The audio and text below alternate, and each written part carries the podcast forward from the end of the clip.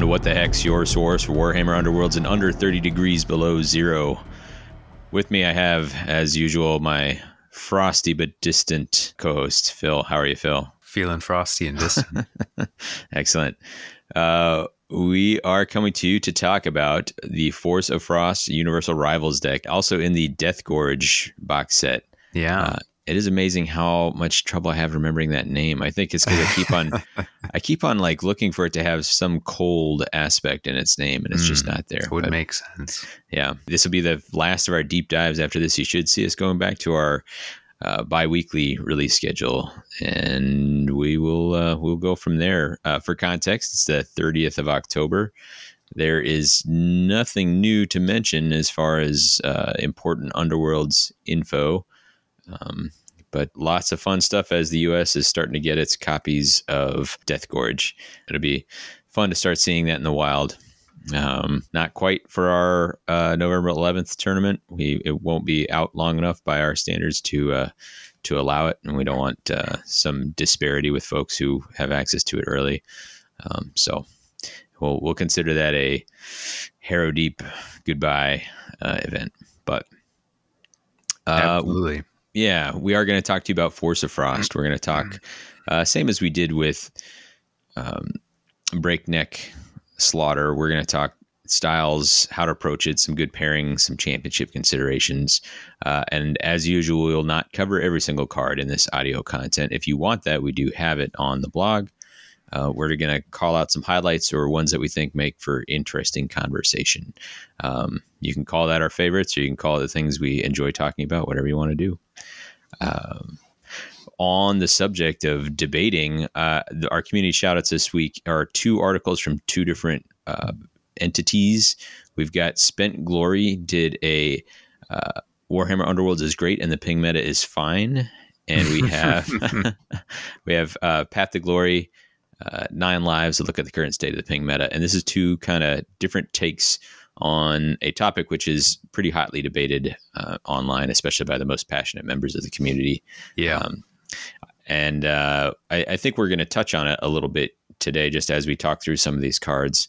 It is a th- it's a thing where like it's a it uh, it's an issue that becomes more pronounced the more dedicated you are to like the more invested you are in the game you know the more you're making that absolute maximized build i think. Um, yeah so i agree. And i think like you said we'll have to talk about it because there's at least one card in here that demands it but oh yeah.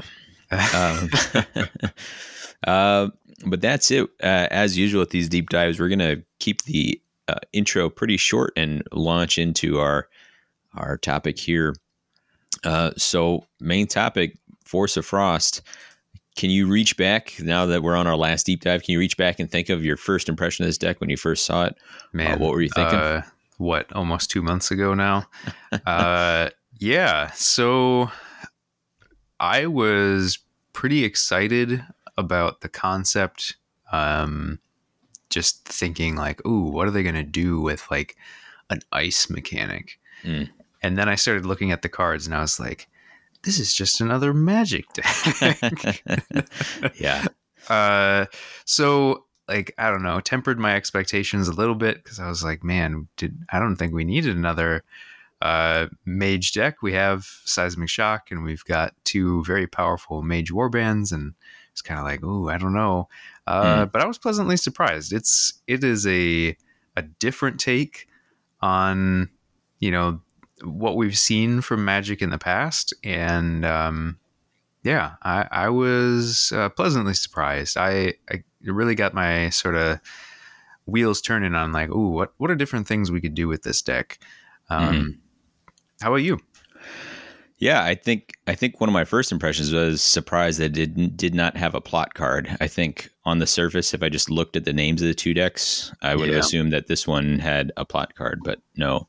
Uh, it does have a little bit of an ice counter mechanic uh, that probably represents, I don't know, uh, I'm just throwing something out here, but like 25% of the cards, if that reference yeah, ice yeah. counters in some way, it's r- roughly somewhere in there. Um, and then and then the rest uh, dabble in a in a few different areas. We'll talk about that as we get into it. There's some parts of it that feel like kind of all over the place, and that's especially in the objectives where I was like, "Whoa, I don't," you know, because you we we always end up reading through the objectives first, and so as I read through there, I was like, "I am what is this deck? I'm not I'm not what, sure what what are the, we doing here. Yeah, what is the goal of this? Um, not that they were bad; it was just you know, like if you think of if you think all the way back to the Silent Menace, like wow, this is all over the place, and it is, and some of them are atrocious. This Yeah. was like, there's a lot of different things happening here, but a number of them are like pretty reasonable. It's just hard to do all the different things Yeah. um, if you're looking at the objectives. So I I think uh, my first impression was uh, the the things you're reaching for on this deck.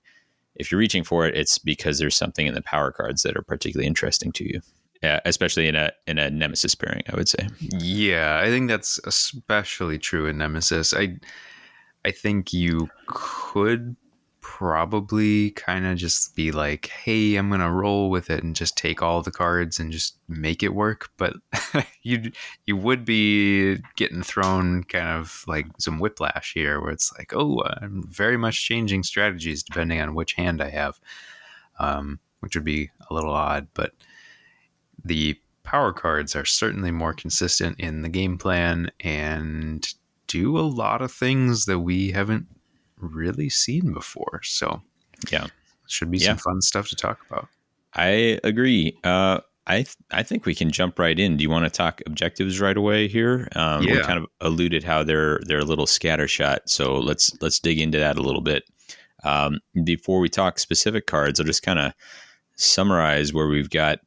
I don't know. I'd say like three are sort of positioning related. There's two or three that are aggro related, and these have some overlap. There's uh, two that are magic related and one that's like this uh, winter's hunger is about as pure a control card like i'm just going to score this without interaction um, Yeah. and then uh, and then like some hold you know when i say positioning i was talking about like uh, cold of the void or, or something like that but there's glacial cool and stranglehold which care about holding objectives and like that that's a pretty that's a pretty broad spread of just about everything that you do in underworlds so Yeah. um, I kind of think this had to be intentional. Um, if you look at some of the elements in the rest of the deck, there's a lot of control there, and if they made like a hyper control objective set, uh, might make for a negative play experience.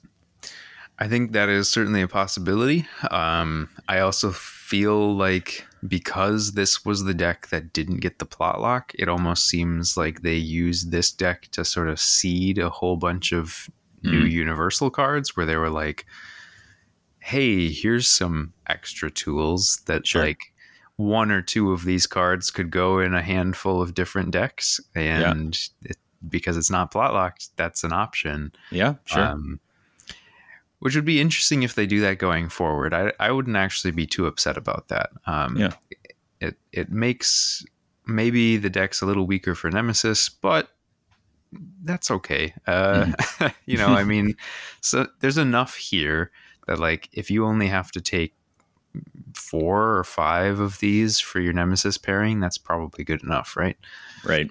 Yeah, and like I said, like there's most of these, not all of them, but most of these, if they fit into your game plan or, or can be a solid part of your game plan, Yeah, uh, there, it's just hard to have a game plan that includes all of these. So, very much so. Um, but that that being said, why why don't we uh, uh, pick out a couple uh, standouts or, or conversational points? What is there one that you wanted to talk about? Yeah. So, well, there's a handful, but I think the one that sort of first maybe jumps out when you're looking through these initially, um, especially what if you like see that this deck does have spells in it, Mhm. uh, is this card. That's a surge called Bitter Storm, Mm, yeah, and uh, the art kind of tells you everything you need to know. But uh, this is a score immediately after your warband casts its fourth or subsequent spell in the same phase for two glory. Yeah. And for folks who are newer to the game, when they say cast in this context, they're talking successfully cast. That's not attempted Yeah. to cast. So Yeah. Um, yeah, Underworlds always assumes cast means it was successful, and I believe the rulebook clarifies that. It it does, yeah, but it's an easy one to miss. Mm-hmm. This would be great. I think if you if you just took this deck, set it on its own, and were like, "Hey, Wizard Warbands, how great is this to have to be able to slot into your decks?" Yeah, Everybody would be like, "Woo, awesome!" and then you got you got two warbands that are spoiling the party for everybody. uh, with Domitan Stormcoven and Ephilim's both being like, "Yes, please, I will take another two glory end phase for doing exactly the same things that I want to always be doing." yeah, yeah. The, uh, the I think we both see this card Bitter Storm with uh, Stormsire looking all macho on the on the art, and think uh, you can't help but think back to some of the the builds that were ultra passive curse breaker builds where they Yeah. stood at the back and cast spells uh, really far away from you that didn't do very much but didn't put them at risk. Um, I and so the first thought is, uh oh, like is that is that around now? Is that is that possible? Um, and I, you know, the answer is maybe, but it, I don't think it's certainly with the card pool. It doesn't feel as bad as it was at its worst. Um, Yeah, yeah. before. it it's not as potent, I don't think, as what it used to be. So, um, you know, if you're trying to play that passive spellcasting style, I don't think this is going to make that happen. But if you're playing something li- like, so for instance, Domitan has this exact same card in their deck, just word for word, the exact Mhm. same thing. And so Yeah. now they can take two of it, and it's just kind of like, wow, that's pretty good.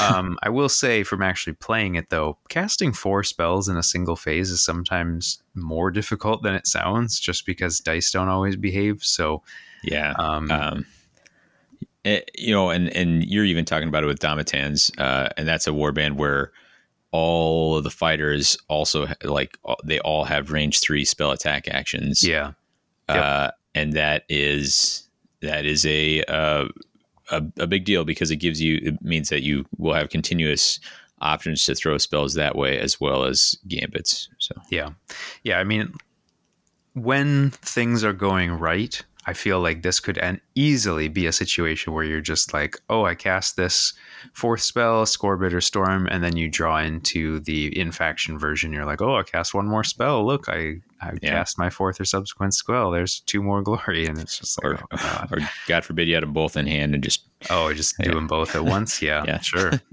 Why not? yeah Uh, so, in a lot of ways, I'm glad that there's more universal support for wizards because, like, man, some of those older wizard warbands really need it. It's just really hard when you've got these two really strong wizard warbands. So, mhm. um, yeah, that was definitely the first card that stood out to me. It also, um, I think, was the one where I was like, man, if I'm using this in Nemesis, that's sort of like my flagpole to say, hey, here's probably what I want to be doing Mhm. when you know what's in the power deck. Yeah, yeah, yeah. Um, right, because if you're going to include this, you really want a, you you've got to uh, lean fairly heavy on gambits, right? Like you can't uh, gambit Yeah. spells, I should say, Absolutely. uh, and you can't like if you go light, then you are counting on the right card order, and it's just probably not going to work yeah, out. not so. not good. Not Yep. good. Yep. So, uh, with with the whole magic thing kind of handled there, uh, how about another objective that you thought was an interesting one from this deck? Yeah. Um, so looking through them, this is one I haven't actually played yet, but uh, really jumped out to me is uh, Stranglehold. This is a two glory surge, which always gets our attention. Score this immediately after an opponent's power step if your warband holds objective each objective within two hexes of no one's territory. Uh, that is realistically going to be two, probably three objectives, particularly if your opponent knows what the what this is going to be. I think. Uh, I think if you are if you are playing, if for some reason you're you want to, I'm not exactly sure why you would, but if you want to longboard, uh, I think you can force this to be just two. Um, now, whether Yep. it's you know how how that exactly plays out and what other cascading things happen there, just because that no man's land is so much tighter there, uh, it can be an awful lot if you are if you are playing something else. But a, a two glory surge for holding objectives. Um, this is much more reasonable than the temporary victory uh, that we lived through in, in Beastgrave. Um, and I, I struggled a little bit to figure out like what warband really because you are going to have to hold something in enemy territory, like even relatively deep in enemy territory. Like uh, that that's a that's a pretty wide buffer. Not not like deep deep, but like certainly not just over the line. You could get yourself um, holding something. So Yeah, you you kind of have to be able to set this up. Um, so I I have struggled with the math of this before, and like I think it a lot of it will come down to how the boards get set up. yeah, And I think in best of three, if your opponent is savvy, they'll be like, "No, I'm gonna have, I'm gonna be forced to use my objective placement to kind of deny this." yeah, And of course, on the flip side, that could end up meaning if every you know if you're pairing this with uh, fearsome fortress, you could almost use this as like a thing where your opponent forces their objective placement into the middle, sure, which you want anyway. So yeah, yeah, um, it's an interesting one for sure. I I agree. I'm not 100 percent sure who I would use it with just yet, but I'm sure somebody in champs will figure it out. Um, yeah. The only and I don't think we're gonna see much of this, but uh, Flip Tech also can make this a lot easier. So I don't know if there's a build that does that, but if you if you have tech that is is not too hard to or not too expensive to do your your flips, like not too much opportunity cost by including those, then uh, this this has potential to be more attractive. It, it's a it, that's I think of all the objectives in this deck, that's the biggest head scratcher for me. I'm like, it feels like it could be powerful. I just can't. You need a warband that has enough fighters that you could do it if there's a lot that you need to get, but you don't want them to be too weak because as soon as you lose one, then yeah, so it's all it's Yeah. all over. Uh, and I think the last thing I want to say about it is uh, that window is important. It's after an opponent's power step, uh, which I actually like a lot better than after an opponent's activation. Uh, so somebody like uh, Starblood Stalkers could get into position and then burst from shadows, grab, you know, leap Yep. onto uh, a bunch of things. Or, you know, of course, we're talking uh, Grymwatch. You could uh, use their their multi push, and all of a sudden you get it. And if the opponent doesn't have a, a power step push, then you can you can snag it uh, without as much chance of retaliation. So, uh, yeah. definitely some some fun stuff with that. Um, yeah. If anybody else out there has already brewed something to use this to a good effect, we would love to hear about it. So yeah, totally. let us know. Yep. Uh, what about uh, something else that you want to touch on? Yeah, so we've hit on a magic one and we've hit on a hold one. How about a aggressive one? Uh, there's a card that I think lots of warbands are going to feel pretty darn good about um, to reach for for champs. I don't I don't know exactly how well this will slot in when you're playing this deck in Nemesis, um, but it's called Chill of the Grave, which has Oh, totally. Yeah. pretty great art. Um, Yeah. Kainan just like walking over what is that? Uh I can't quite tell who those fighters are. Frozen corpses though. right. Uh and uh it's it's two glory end phase. That's just score this in an end phase if two or more enemy fighters are out of action. That's Yeah. uh not not a big ask. no, Um, I, it's not. So it's not busted and it's not terrible. I, I one example is uh, I ran Far Striders at our kind of local thing. They have an in faction one that is like you have to have more fighters dead than the round number. So they have to have either Mm, two, three, or four, and that's a two glory. And this is just like so, so much better. Yeah. Um, yeah.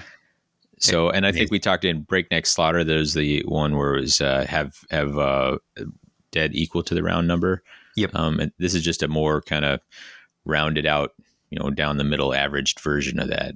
Uh, totally reasonable. Totally, totally doable. Yeah.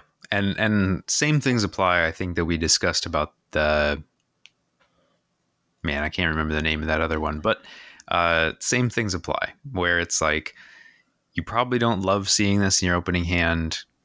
would probably be plenty scoreable in round two. And by the time you're to round three, if you're not scoring this and you're playing an aggro warband, well, something's probably gone pretty wrong anyway. Yeah, even against uh, tanky warbands, you you can often expect to, you know, if they a, a elite three fighter, they're often down to their last one by that last round. Yeah, yeah, to hope. Yeah. Um, but yeah, so I mean, I think you know, aggro warbands have not always had good end phase, and you know, like you say, this isn't amazing, but like I'm gonna take it. solid. Yeah, it's definitely solid. Yeah.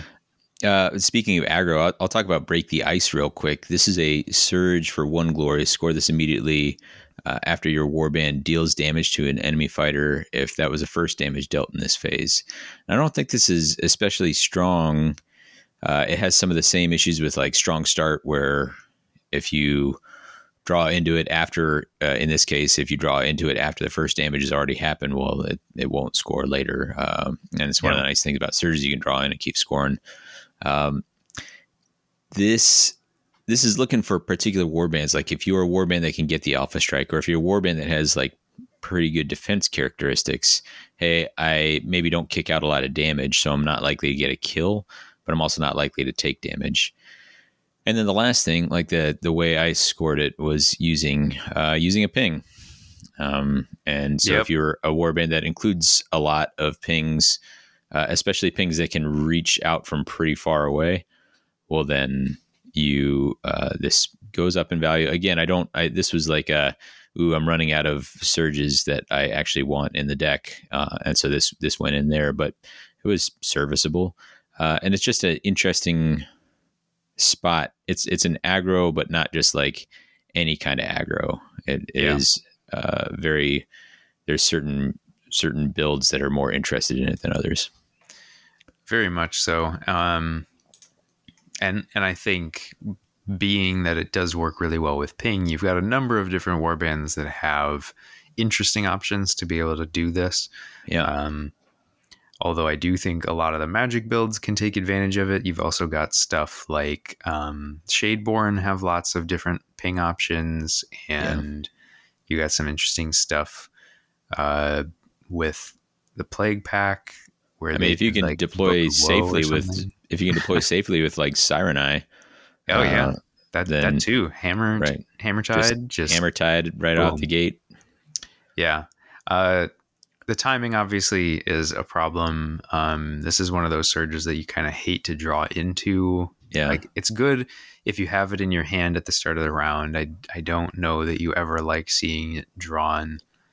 No, like, from no, a surge, definitely not. But um, I think in Nemesis it's serviceable, and I think you yep. can you can fill maybe that eleventh or twelfth uh, slot in your objective deck if you're like really reaching for stuff. Yeah, I'd agree. So, uh, I think those are sort of your two aggressive things. Um, I mean, there, there's a number of other things that we could talk about here, but I feel like there's really just two that I wanted to hit on. Um, okay. So, do you have a preference of Cold of the Void or Winter's Hunger for something you want to talk about first? I mean, I think I have to do Cold of the Void since I got uh, so excited on our broad overview. Um, and I think this is one of those that I saw this deck and I saw it in the context of being excited about the Thricefold Discord, a control warband. Yeah. Remembering this kind of control play. Like this is this is something that you can play if uh, there's there's just not a, a, lot of pushes like there there used to be for scattering people. Um, yeah. There's a lot of pushes that bring people together. So I don't think this is remotely as strong as as the Alone in the Dark, which is the what it was back in season one.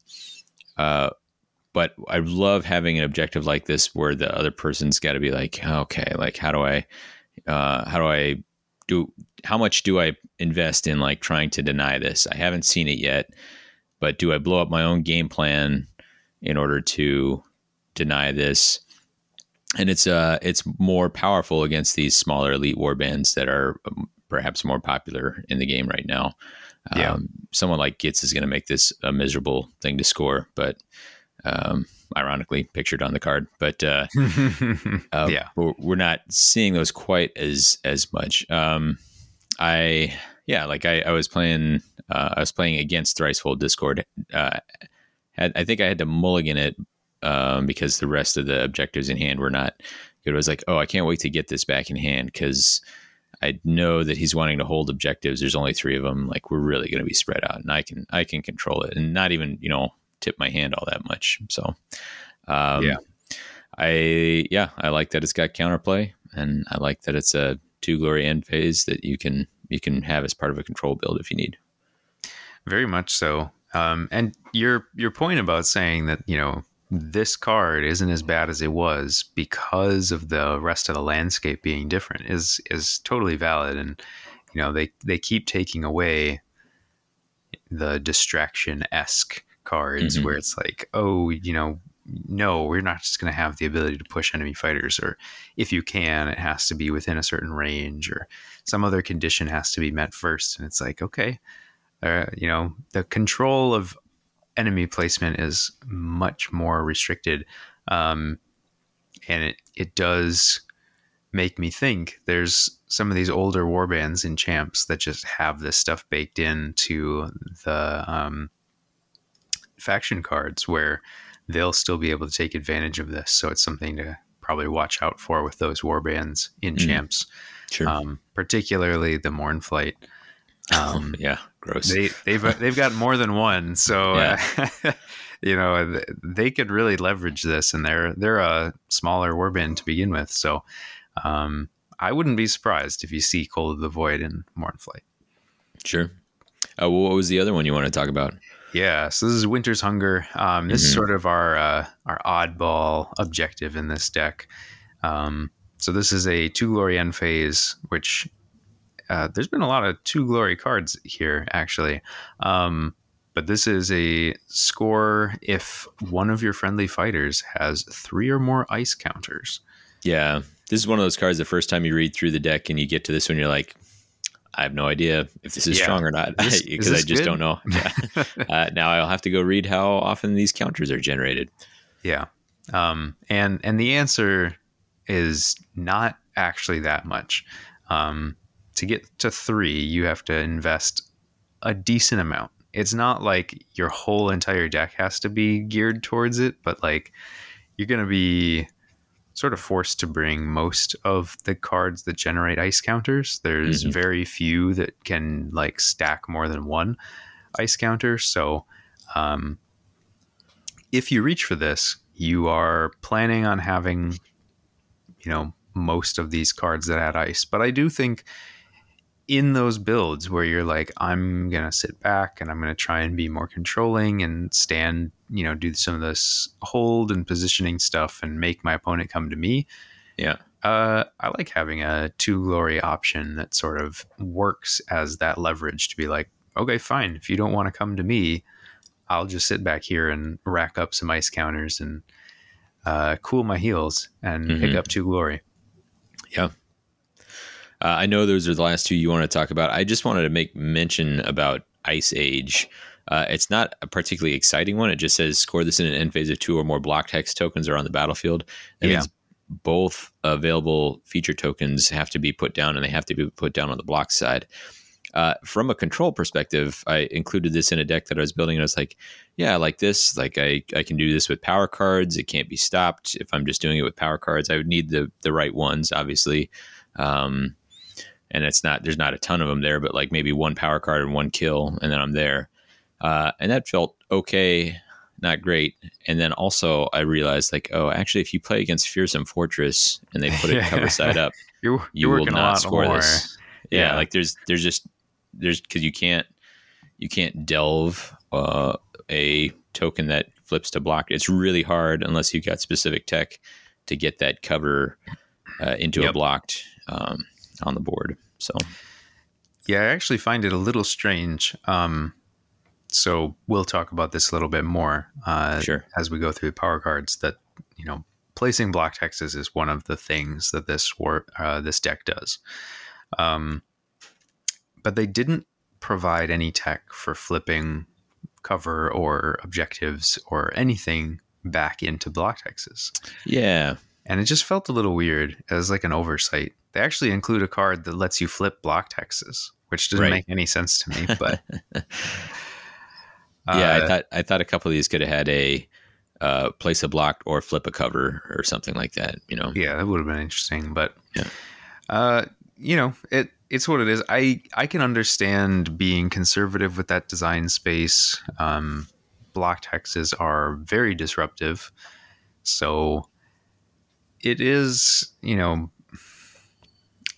I don't know if it's a good thing, but like the design of the game is really geared towards make everybody fight Yep. in some way or another. And so being very conservative about these types of mechanics, I think, is the safe choice.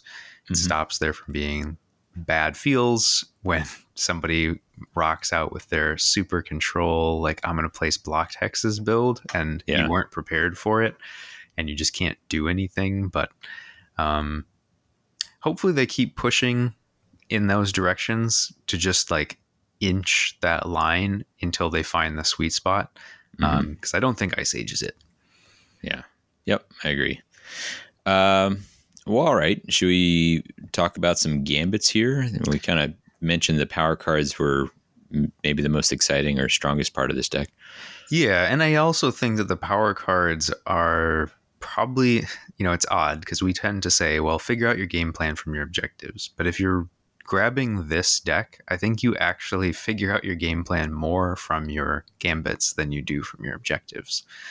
Um, Yeah, I think you you see what gambits you've taken, and then like, okay, what objectives can I score off of that? So, yeah, yeah, Uh, the gambits specifically are five gambit spells and five just straight gambits. yeah. A nice balance there, and a lot of different sort of things. They Yeah. they do a ton of stuff. I I will say I like most of them. Mm-hmm. Um, so it'll it'll be hard to pick like just a couple, but um, do we just get it out of the way first? We just start with Sure thing. the Let's boogeyman. All right. Yeah. So y- y- if if you've played this game for any amount of time and spend any amount of time online with this game, you might have heard of this card. Uh, it's called Abyssoth's Avalanche. This is a gambit spell. It casts on one focus, and if it is cast, you deal one damage to each fighter in the same territory as the caster. Then place up to one available feature token in an empty hex in that territory. Yeah. So on its face, when I first read this, uh, couple things came to mind. First, I was like, this just is Shardgale with some additional restrictions. And I was like, so that's probably a good thing, right? I mean, Shardgale was nuts. Uh, having it be more restricted is probably the right choice. Um, and as people have talked about it more, it's actually worse. Uh, and the reason, well, it can be. I guess we should caveat that. The reason being, if somebody gets this in their opening hand and they're just like, all right, wizard, in you go to enemy territory, and they just chuck this out on the very first activation of the game, oh boy, you are in a world of trouble because now your entire warband is down one wound.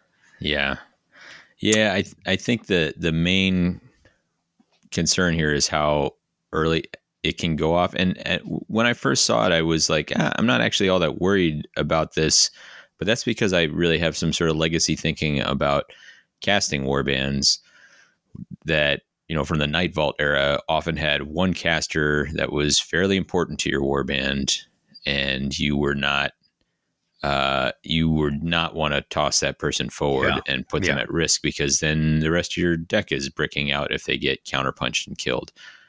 Uh, this deck has a way to uh, fail safe that with some with some um, power ups, and there we have more warbands that are say you know either like Domitans or like that's fine. I can definitely spare one of my casters or a Gnarlspirit Pack. I you know I think you can risk your caster there. You, you still have Yeah. a functional warband if you even if he goes down. And so when you start having a situation where like you have models that you're willing to put in that risky spot and it's not punishing to give them up, well yeah, then you got something of a uh, potential issue.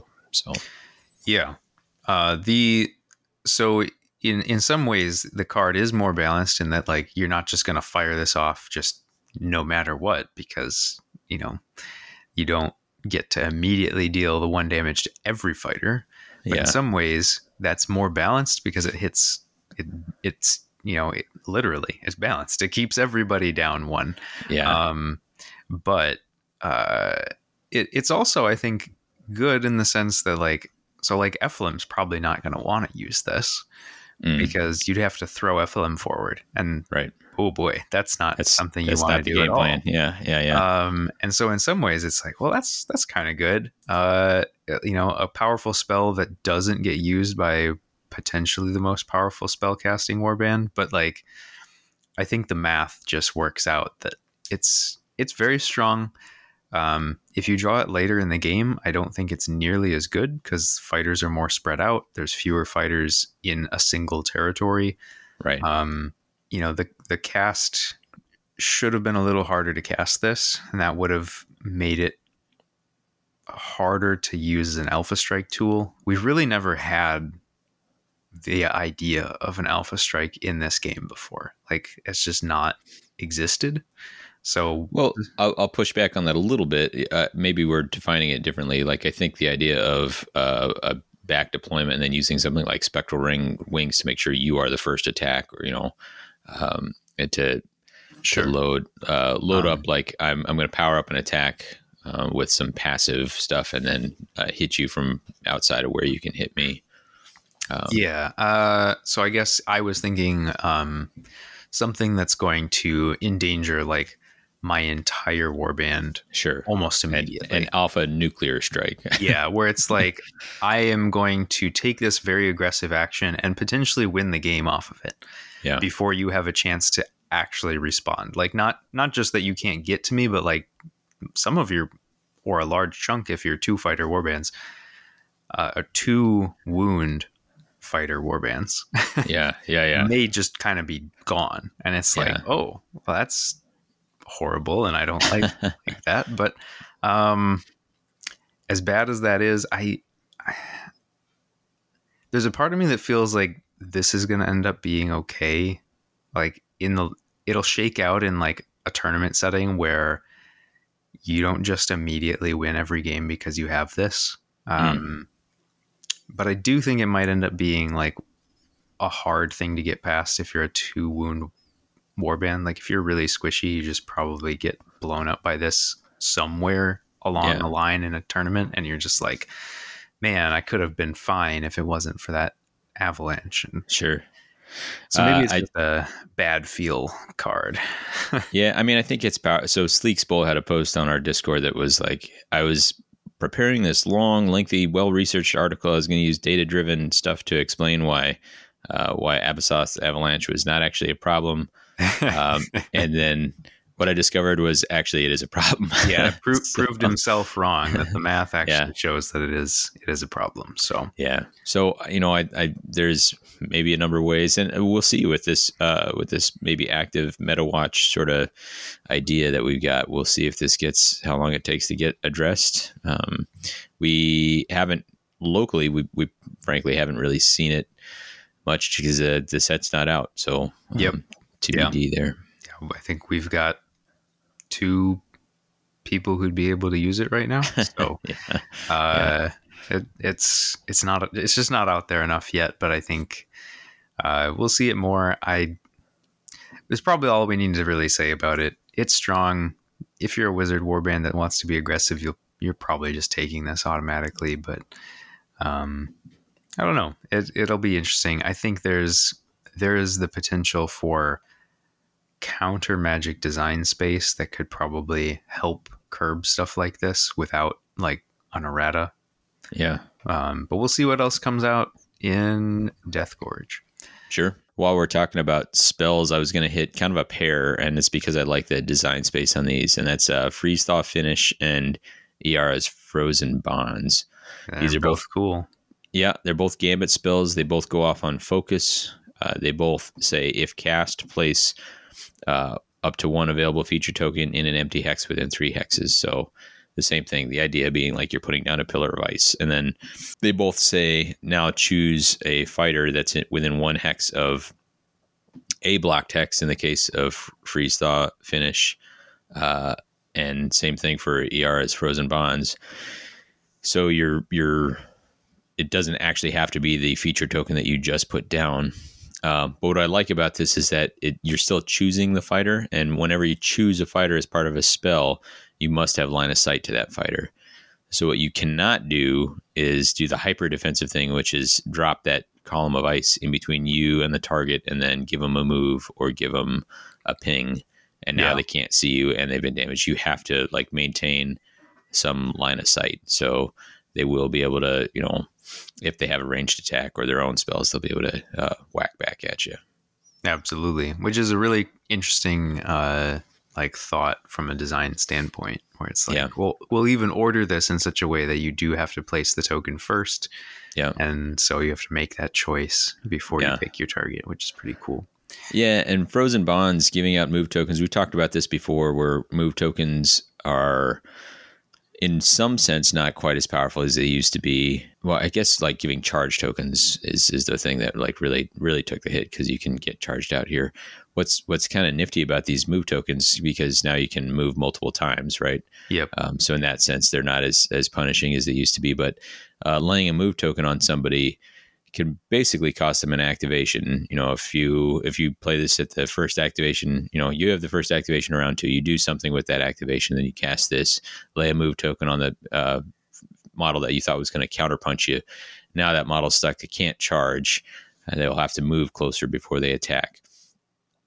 And uh, if it's a small fighter warband and maybe they just had two fighters left, you deny them the ability to reach that charged out state uh, Yeah. because the one with the move cannot charge, and you and will unless they have some other way of getting charge tokens out, will not reach the charged out status. Yeah, which is a you know new headspace to be living in. Um, Sure. To try and figure that sort of stuff out. Yeah. So definitely a, a, a fun little control play there. Um, I think it is worth mentioning here, similar to the Ice Age objective. Both of these, being that they do require block hexes, um, to trigger off of. Like you you have to have a block hex somewhere for the other effect to happen. So like even Mhm. if you can't place one, there has to be one somewhere. Yeah. Um, if you didn't bring a board with blocked hexes printed on it, and your opponent didn't, and all of the feature tokens are placed, these cards become dead, and that Yeah. that is a, a, a risk of running these. So it is something to keep in mind. Um, but I don't think it's such a huge risk that you just say, well, I'm not going to take these at all. Um, Yeah, I, I think they're good. I think needing a focus makes them more reasonable, and I think the limitations that you were describing also feed into that. So Yeah. Yeah. Uh, and I guess as the final note to that, if you are playing against this deck, remember that you can plunder. Mm. Um, I still forget about it. Yeah. I I'm just so much in the mindset of like, well, I, it's basically a non-factor. I can't place anything. yeah, Um, no, you you could definitely place tokens, and it, it's really important against this deck to do so because you want to get Yeah. them down to stop those block hexes. I managed to have kind of the dream scenario with the freeze thaw finish here, where I got somebody within kill range while also putting a blocked behind them, which made them trapped because they were against the board edge. Oh man, Um, and so it was basically served as both an accuracy boost and a damage boost, which was pretty great. really nice. That is really nice. I love Yeah. it. Well, uh, I think there's one other spell that I like, uh, and one that I just don't think you'd ever take. So I I will talk about the other one that I like, and then maybe we can decide if we final like we wrap it up by talking all the spells quickly or not. Sure. But so this is Final Curse. Mhm. Um, I'll be honest, I wasn't sure which one you were going to pick. I was Ooh, like, I, okay, I don't know which way he's going to go. So, So so it's an interesting one. Um, you know, it's not good in all scenarios, but so this is also cast on a focus. I think they're all cast on a single focus, which is yeah, every choice. all gambit spells in this deck. Yeah. Uh, so you play this during an attack action that targets a friendly wizard after the deal damage step. If the wizard will be taken out of action, so this is one of those like I'm gonna die things. I'm gonna use this on my way out. The wizard will be the caster. They must be. And uh, if cast, you deal two damage to the attacker. Yeah. That's a lot. And uh, it does not say anything about the range. Right. Or line of sight. You yeah. Know? You you um, actually don't I guess I, you, I don't think there's going to be a circumstance where you would, but I mean, yeah, it is possible, but it's very rare. Uh, yeah. There, there is an upgrade from Daring Delvers that allows for a fighter to draw a line of sight through block hexes. But. Yep, for the shenanigans, I had that. It's a like gifted site or something yeah. like that. I, I, had that in that Farstrider deck I was running. Oh um, man, never, never. I had one time it processed. I ran away behind a block hex and then just sent my bird out through the block hex. Ooh, nice. but anyway, back to this. Yeah, yeah. I, uh, two damage is a nice. It reminds me of there was like uh, I'm gonna get the name wrong, but something like Arcane Riposte or something like that. Yep. That uh, Cursebreakers would use, and it was I don't remember what it would go off on a channel or two channels, but it would it would give you a chance to do damage yeah. back if you um, if somebody attacked you. I don't know if you needed anyway. Uh, that was that would feel pretty rough. This one, uh, this one is good uh, when I'm building a deck that wants to cast a lot, i.e., trying to score something like Bitter Storm. I'll often just kind of scan and be like, "Yep, I've got five or six Gambit spells. Uh, I think I'm in a good spot." Problem with Final Curse is you can't just use it whenever. Like it's yeah. a very specific use case, and so uh, while it is powerful, if your deck is counting on you to cast a certain number of Gambit spells, this one I almost count as like a half Gambit spell. Um, because in order for it to go off, you have to cast it, but more importantly, you have to lose a fighter capable yeah. of casting. Yeah, I think this is one of those like psychological cards where your opponent has to play around it to a certain degree. Um, sure. And then I think if you're playing a very aggressive spellcasting deck, I think this is also just solid because mm-hmm. you're going to have your wizards in p- positions that will be putting them at risk. And so at least on their way out, they could do a little more damage. Yeah. Um, potentially get a kill, score on objective or something, which yeah, uh, would be pretty great. Um, you know, it's not my first choice. It's probably like 10th Gambit in most decks, but if you're playing this deck in Nemesis, especially, uh, and you've got the Wizards, I don't see a good reason not to bring it. Right. Yeah, totally.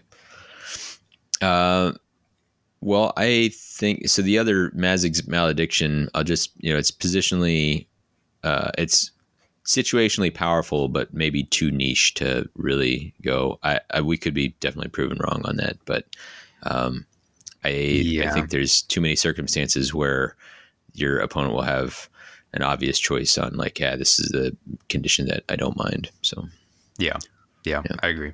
Um, don't love it. Yeah. Uh, we could move on to gambits here. Yeah. Uh, or de- non non spell gambits. I want to talk about Some time freeze, ones. so I'm just gonna like do. grab just this. Get there. there. Uh, it has an interesting. So this is uh, first once again awesome art. Um, Gore Hulk is like in mid leap, about to like just pound some fool. Um, I love it.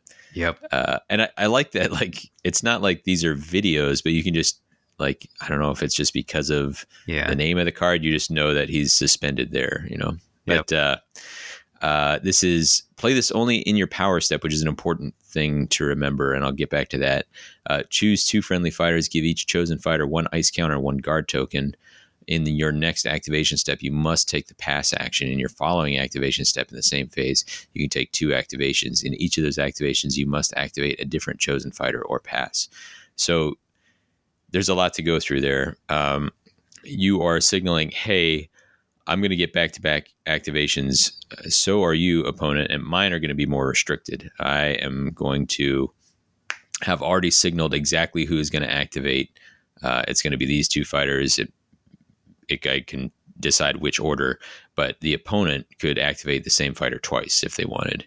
Um, and if they are really, if they're playing it right, they may have a chance to kind of blitz in and kill one of those fighters or, or make them ineffective in some way uh, since they already know who that's coming from. Yeah. Uh, and I think the other piece that I didn't, until I played it most recently, I didn't realize was pretty significant is play this only in your power step.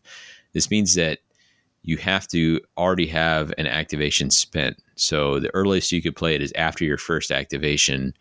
Then you stall Yep. your you pass on your second, and then on your third activation you do a one two hit.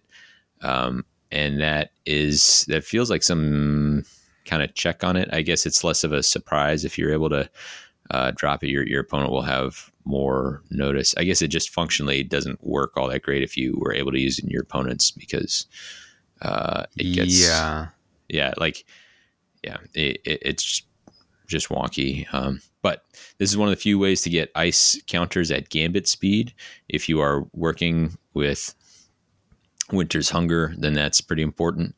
Um, in my experience, this is really powerful or potentially very powerful early where the battle lines are not mixed yet. So like you we we have this thing where often we'll hand the first activation to the other player in that first round. You're saying like, ah, if you want to come at me, I'm fine. Then my warband will collapse in on you. Here you can just even delay that even more. You say like, all right, well, if you want to lob somebody in before they're fully upgraded, I'm happy with that, and then I will come back and and hit you with a, a one-two combo. Yeah. Um, so, uh, especially potentially powerful if you have some sort of uh, passive play available to you. So, um, and then I think late is the other time uh, we were playing. We had like kind of a, a wide separation of, of fighters. I was like, you have to burn one just to get close enough to me to attack. And yeah, you, you can make your opponent spend activations before you commit, basically. Yeah. Um, this can also sort of give you the final say in the round where Mhm. you delay all your activation. So you play this, let's see, it would have to be in your second power step. Yeah. So that you skip your third, and then in your fourth, you to take both your remaining actions. And if you went second in the round, you kind of get the final say with two actions instead of one. So Yeah. uh, that's pretty powerful. Right. Um, and th- there's there's a lot to think about with this card. It's pretty hard to like think through all the possible scenarios of things that could come up. The Yeah. thing that gives me the most pause about it is that you are just telling your opponent, "Okay, go twice." Yeah. before I get to do anything. And Yeah. like, there's this, I feel like a lot of ways to counterplay if you know you, your opponent's going to have two activations and Yep. you have two activations before they do. So, um, gives me pause. Uh, but I do think that like you're right. This is a powerful card, and people are definitely going to have to watch for it. Um, I would say it's even more risky to use if your opponent has a pretty uh, pretty big grip of power cards still in their hand because it means they have a lot of hidden information still, right? yeah, Because you're looking at the board, you say, ah, I think this is what they might do with their two activations. Well, they're like, oh, actually, I'm going to have extra damage and accuracy and speed. You're like, oh no, this is actually a big yeah, problem pretty, pretty, pretty scary. Yeah. Um, the only other thing that I've thought about with this is that you could do some pretty interesting things in warbands that have like multi-action activations when you have time freeze. So, Yep. like Exiled Dead come to mind, where you can choose Markov and Deintalos, and then just be like, "Hey, look, I'm going to get to activate my entire warband." yeah. um, or what are they called? The, the Swamp Boys. Um, oh, the uh, cunning crew. Yeah, Cunning Crew. Yep. Uh, Cunning Crew with all their movement shenanigans. Sure. So yeah. you know, you activate two fighters, but that could mean you're moving. Who knows? I, I don't. I, can, I don't know them Yeah. well enough to know how many you could move, but I think it's just about all of them. Yeah. Um, because you could like set stuff up and it's some Yeah, pretty they have- stuff. they have a cool thing where you know uh, this is corner case it's not as powerful as some of their things but you know they could move uh, tough skull into position to provide supports and then come in within a you know like they they synergize well with that. You could run your minions forward maybe they got weapons and then they're both in position because of your reactions and then you get crook grin to pay them off to do extra you know both attack or something like Yeah. that. There's there's a lot. Yeah I, I think i think you're right. This really kind of unlocks. There's the um I'm gonna forget the uh, upgrade in um, Thricefold Discord, the uh, spell action um, a focus to have everybody Yes. you take a damage, so you can say, Um, "Hey, for one of my actions, of excess. icon of excess, yeah, for one of my actions, all my guys will go, Yeah, and for my other action, one of those guys will go again." You're like, "Ugh." yeah, feels pretty bad. yeah yeah but i mean that's a really good point you can uh, you can get some high efficiency out of that sort of thing So I think the other thing that's worth noting for this card is just that um, you probably have more that you can do with it in champs than you can in Nemesis. Um, that's probably true you're, I think, pretty limited if you're trying to find a way to make this work in this deck in Nemesis, just because like it doesn't necessarily synergize super well with everything else that's going on in this deck. Like it's not bad by any means. Um, you can certainly find uses for it, but I I imagine where it'll really shine is in champs decks where people can like tailor a strategy where they're like, hey, I will really benefit from having these two back to back actions. yeah So I would watch out for it much, much more when you're playing championship than when you're playing Nemesis. But it'll it'll still show up and I think it'll be good. Yeah. Uh, so i grabbed that one is there a gambit you want to hit Yeah, so man, there's a couple, but I I really like the design space for icy foreboding.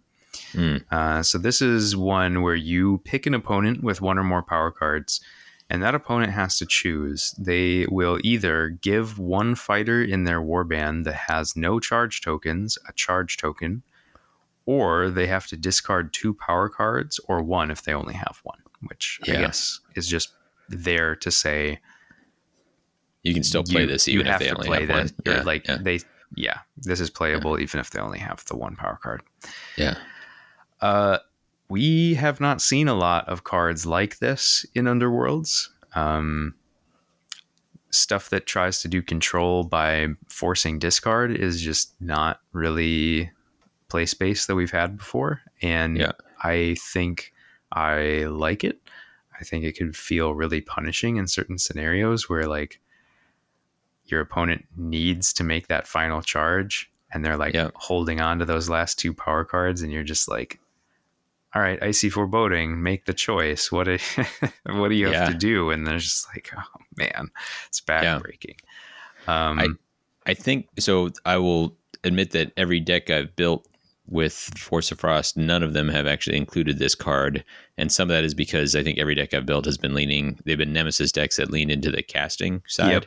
Yep. and this gets cut in favor of another Gambit spell. Um, absolutely but I'm in the same boat where I'm like really interested. Uh, I think what can make these difficult for me to include is that you don't look at it and say this is directly contributing to my game plan in exactly X way. Like Yeah. it, it is, you know, definition of a control card. It is messing with your opponent's game plan more than it's helping yours. Absolutely. And I, I think that's expressly why I like that we are seeing a card in that design space because it is so different that like it's even hard to grasp what I would do with this card. Um, and so it, in some ways it's like I just pass over it with deck building because I don't know what to do with it. Um, but I, I certainly want to try it. I think you'd have to have the right warband for it. Um, Mhm. And I, you know, there's not. I don't know that there's a lot of warbands that can play control well enough right now, other than maybe Thricefold. And if you're doing Thricefold, you might just lean into spells anyway. right. Um, but I don't know. I I certainly want to try it and um, just see how it goes because it's one of those things. Uh, you know, Toxic Terrors has some control stuff where, in theory, I looked at it and I was like, man, this this feels like it has a lot of potential to just really mess somebody's game plan up. yeah. And I've had that happen to me a couple times where somebody what's it called? The one that that gives a move token to a fighter who's on a starting hex. Oh, I ever I always forget if it's ill prepared or freezing venom. I think it's um, ill prepared. Okay. Yeah, he's dropping the scorpion in the boot, but Yeah. it's just like on first glance you're like, okay, that's fine. It's whatever. And then somebody Mhm. does it to you and you're just like, wait a minute, now my whole It game plan has to yeah. shift and charge. And Yeah. it's just like I didn't see that coming. um, and especially when somebody will be like first activation of the round, it's their go, they do their thing, and then they're like, and your like biggest scariest guy. Uh, move token, and I'm like, Yeah. whoa, Oh no! yeah, I am in trouble. Yeah. And I can certainly see that happening with something like this, where like even if you're like, okay, I have to keep these power cards, now I have to put a charge token on somebody. Like I'm basically losing a fighter for the round. yeah. Uh, rough, rough stuff. Yeah. There's there's some edge cases where that permits them to get to charged out situation earlier, but I Right. think you just don't lean into that. Uh, it does also have some there's uh, some other niche objectives. Uh, me having spent some time with Gorechosen, they have uh, Glorious Battle, which is looking for f- I think it's four or more fighters to have Blood Tithe or Charge tokens. Uh, Uh, yeah. And so you can throw this out and be like, hey, you know, I know you got a bunch of little guys and you're just going to throw this, but that's going to lock in Glorious Battle for me a little easier, Yeah. something like that. So, Pretty cool. Yeah. Pretty cool. yeah. All right. Uh, so that one's certainly an interesting one. Is there another that you think needs to be highlighted? I think for me, it just, uh, this is a quite good ping. Frozen to the spot. Yeah. Uh, choose an enemy fighter after the chosen fighter's activation in which they made one or moved actions deal one damage to that fighter. This effect persists until the end of the phase or until that fighter is taken out of action. Uh, given that we are in an, a rule set that permits multiple moves in a way that we didn't necessarily allow before, uh, this has a higher ceiling than it would have otherwise.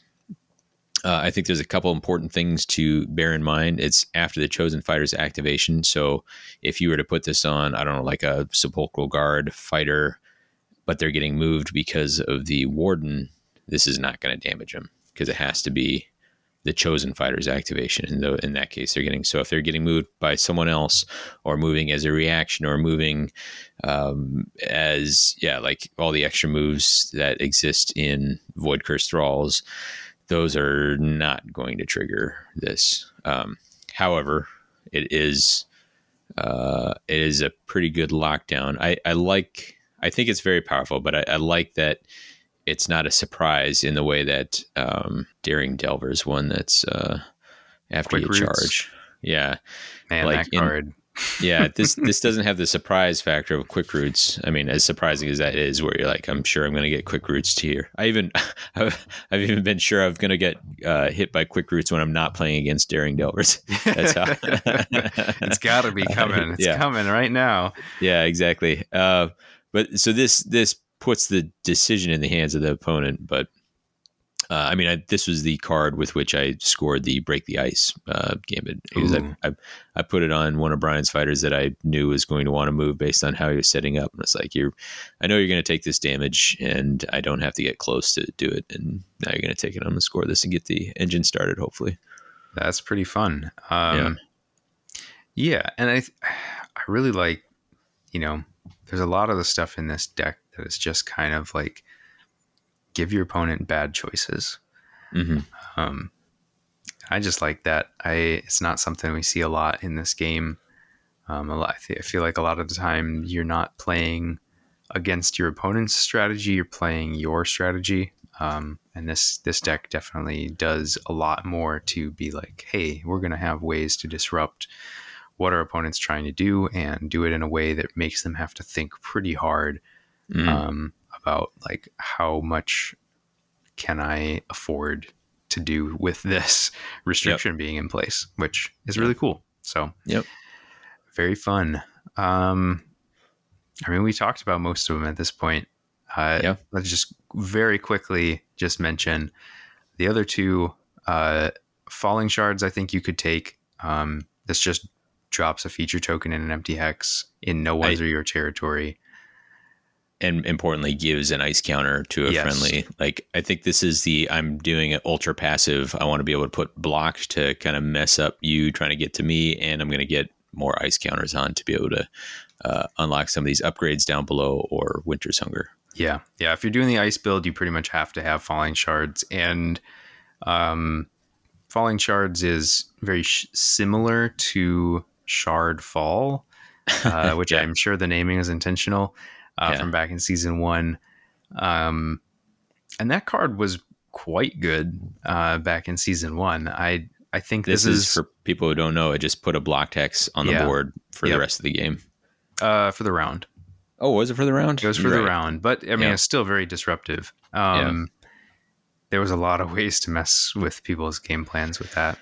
Yeah, it Um, always ended up being like 11th or 12th gambit for me. But Same. uh, But I, I But- remember it happening a couple of times and being like, oh man, that, Oh, that no, really yeah. messes up Yeah. uh, how I can get to things. But um, the the only sort of caveat to this card is that you do have to have those available feature tokens, and sometimes you just won't have them. And again, this card becomes dead. So uh, Yeah.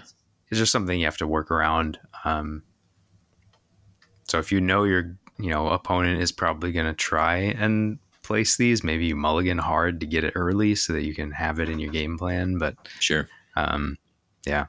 And then the final one here is Flash Flood, which I mentioned earlier. This is one that lets you. Uh, so you have to choose a fighter adjacent to a block hex. So it does require there still be block hexes on the board. Um, you can push the chosen fighter one hex, which is actually kind of nice because it's not it's not fighter that is friendly or enemy. It's just either or. So it could be Yeah. a sidestep, it could be a distraction. And then the other option is you can flip any number of block hexes. Yeah. And it's just like, why would you do that? So if you're doing the whole block hex thing and you're like really leaning into it, I, I guess the push part of Flash Flood is actually pretty nice. But I, I don't know. Uh, I've I've felt like maybe that's not the right way to go, but I could be wrong. Yeah, I mean, I think it often gets cut because of uh, situation, situational nature of it. Yeah, it's pretty hard, but um, I don't know. Block block hexes are printed on a decent number of boards, so you could kind of build around it that way, I guess. But Sure. that's all the uh, gambits. We we literally talked about all of them, uh, which we said we wouldn't do. But there's just so many cool ones. Yeah. Uh, upgrades, I think, isn't actually in a similar situation, but hopefully we won't have as long about every single one of them. Um, Yeah. There's some bangers in here. Uh, yeah. I'll lead off with a pair Armor of Ice and Cool and Calm. Yeah. These both do very similar things. They grant a bonus if you have an ice counter. They can grant an action with which to gain an ice counter. For Armor of Ice, it's just a straight up action, gain an ice counter. For Cool and Calm, it's a spell action on a channel, so a very modest one. Uh, that builds in nicely if you're trying to farm spell actions for uh, Bitter Storm, for example. Yeah. But what what I like about both these is that as soon as you have an ice counter, you cannot do that action anymore. So that was specifically something I assumed that they put in because somebody was like, "Hey, I could just stand at the back and have cool and calm and just keep on putting ice Yep. counter, ice counter, ice counter, lots of casts. I'm getting benefits for no risk." Um, but cool and calm and armor of ice, I've glossed over the fact that they will take a level whatever uh, a level one and make them into a level two caster. Uh, cool and Yeah. calm, giving uh, giving rerolls to cast and armor of ice, giving to block. But they're not restricted. Well, uh, cool and calm is restricted to casters, but armor of ice is not. Um, those are those are really strong, um, particularly in some warbands. But but being able to, if you can get your ice on there, then uh, having two block or having a reroll to cast are really pretty spectacular benefits. I mean, both of these feature FLM in the art. And Oh, yeah, I didn't even notice. Certainly wouldn't think that it would be amiss to have Yeah. both of these on FLM. Yeah. Um, yeah, I mean, if you're playing a Wizard Warband and you have Cool and Calm, you're feeling awesome because you can play this out. It gives you a like a very passive spell that you can use, so you can just like rack up a cast because the one channel is super easy. And Mhm. then once you do that, now you have rerolls. Yeah. And you're level two if you were level one. Like there's just so much good about that. Yeah. Um, it, like it's just making everything about your wizard warband more consistent. So that's really good. Um, and then armor of ice. I mean, an upgrade you can put on anybody to give them conditionally two block, but albeit a pretty minor condition. Yeah. Uh, two block is a serious defense upgrade to a lot of fighters. Yeah. Um, I, what I like is that you can't. So if you are relying on this card to give you your ice counter, uh, it's unlike unlike cool and calm, where a spell action is probably benefiting some of your objectives, your game plan uh, for extra casts.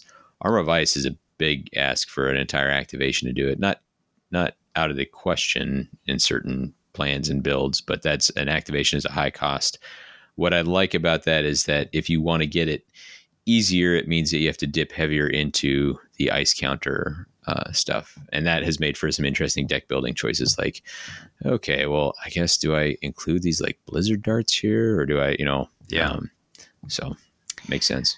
absolutely some interesting choices. Although one choice that I don't think is particularly hard and Yeah. is similar to these other two uh, is Frostworm Cloak. Yeah, very good. Uh, wow, another really good one. Uh, thankfully, you cannot give this to large fighters um, Yeah. because, man, it would be pretty gross if you could. Yeah, This is minus one damage to a minimum of one from attack actions that target this fighter while this fighter has one or more ice counters, which by itself, still pretty good. Like you'd have Yeah. to work to get that ice counter, but like, hey, that'd be pretty great. Except there's more words on this card. yeah, It says reaction after this fighter's activation, give this fighter one ice counter. Yep. Uh, so there is a slight delay. You can't just slap this on in the end of your activation and be like, hey, look, now I reduce damage by one, which is what you'd sort of normally do with these cards. Sort of Yeah. surprise your opponent with the minus one damage, but uh, still pretty trivial. yeah. I mean, you just put it on slightly earlier, Yeah. activate and get it. But, right. Uh, it has to change to an activation. This guy, yeah, Yeah. Um, I will say if you are building into the ice counter stuff, this is your one repeatable source of ice counters. And yeah. it's it's the one easily repeatable. You can True. repeat with uh, Iceburn Blade and Blizzard Darts, but those are going to require you to make attack. This will let you do if you're just moving or using a spell action on a card. I Or going on guard. Yeah. So yes. Um, I sh- yes, I should be more specific. Uh, it is not the only one, but it is certainly the best way. Um, and it is, I think, an auto include if you're taking this deck. Um, and maybe just an auto include in general if you are playing in championship. I don't know. Um, feels really yeah, good. it is it is pretty great. Um, yeah, that that uh, timing piece is such that it's not too prohibitive to be able to throw it on there. Yeah. Uh, while we're linking cards together, I think I really like the challenge it presents with Frozen Heart, which Ooh, is the next one. So Frostworm Cloak being the easiest way to farm extra uh, ice counters. Well, next to it is Frozen Heart, which uh, for has uh, you know increased bonuses for each ice counter you get. They go plus one wound. Attack actions have stagger, and then uh, attack actions no range limit have grievous one.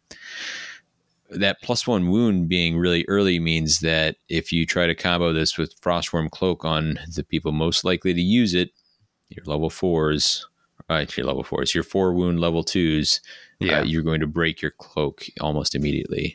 So there's there's a weird niche of people who really like it, like uh, Ylthari is like, yeah, I'll uh, I'll throw this on and Frozen right. Heart. you know? Yeah, yeah. yeah, You have your three wound wizard who's suddenly four wounds with damage reduction. It's pretty, Yeah. pretty nice. yeah, Um, yeah, I think that was a really good design choice. Um, there probably could have been a lot of wizards who suddenly were really gross with both of those at the same time, but Yeah. uh, no, they they thought about it. I I'm almost 100 percent sure that that was intentional. Like in the design of the two cards, they made them not Mhm. work together super well. Um, and I do really enjoy that. I I think there is still a lot of play with Frozen Heart, but it is not.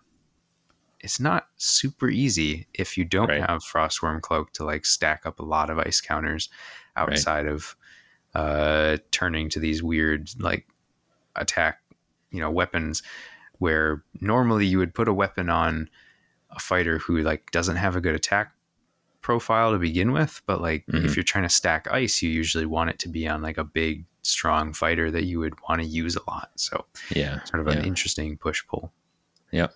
All right. Well, so those are sort of, I guess, the four that kind of go together. I, I think the last one that I'll say that is similar um, is the Everwinter staff, Mm. in that it is your other tool for increasing wizard level. And uh, the important thing with this one is that it allows you to turn any fighter into a level two wizard. Um, Yeah. So, you know, that added redundancy for those one wizard warbands is pretty huge.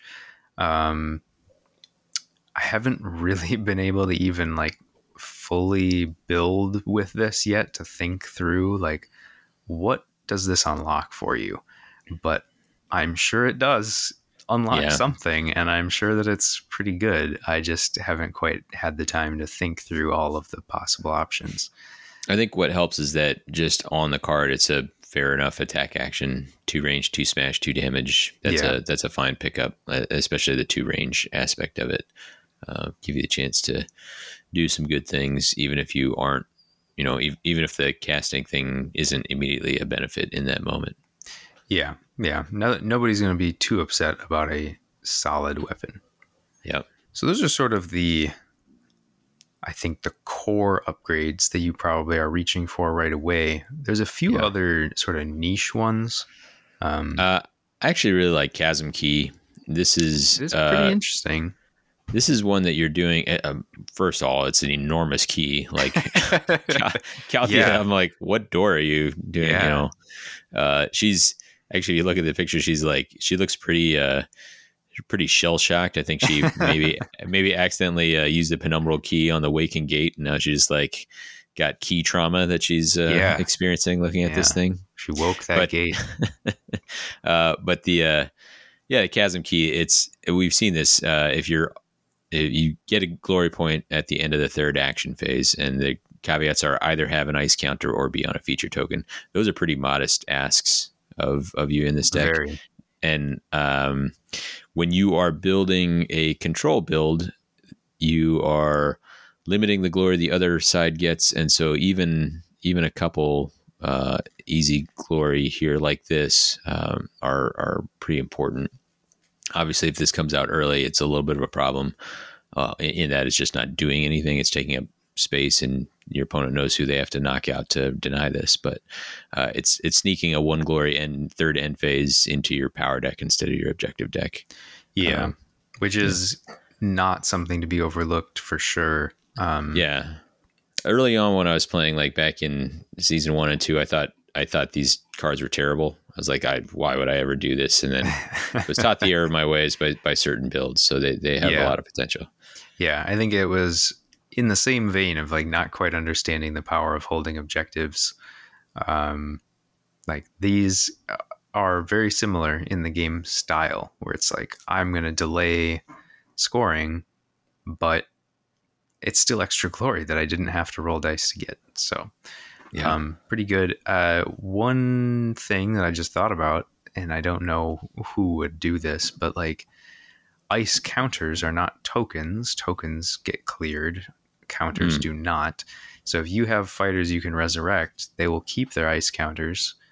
Uh, Uh, and so, at least I'm pretty sure. I, uh, somebody call me out if I'm wrong, but I'm pretty sure that should work because like a raise counter is a, Sure. another type of counter and it sticks around. Uh, so like, the problem is I don't know which warband would want to take this deck that uses the revive mechanic, but if you find one that could do it well, uh, you know that that could be a nice cheeky way to just be like, oh, I'll you know get my chasm key person back and late in the game and grab some extra glory. sure. Um, I do still think that it's somewhat niche and that like you have to have a fighter that you know you're gonna keep alive and have ice counters. So like it it's pretty much a build around piece. But if you're willing to like go down that road, I definitely like it. Like if you're if you're gonna have ice counters and try and build that way. Yeah. Pretty solid. Probably has a lot more value in Nemesis than in Championship.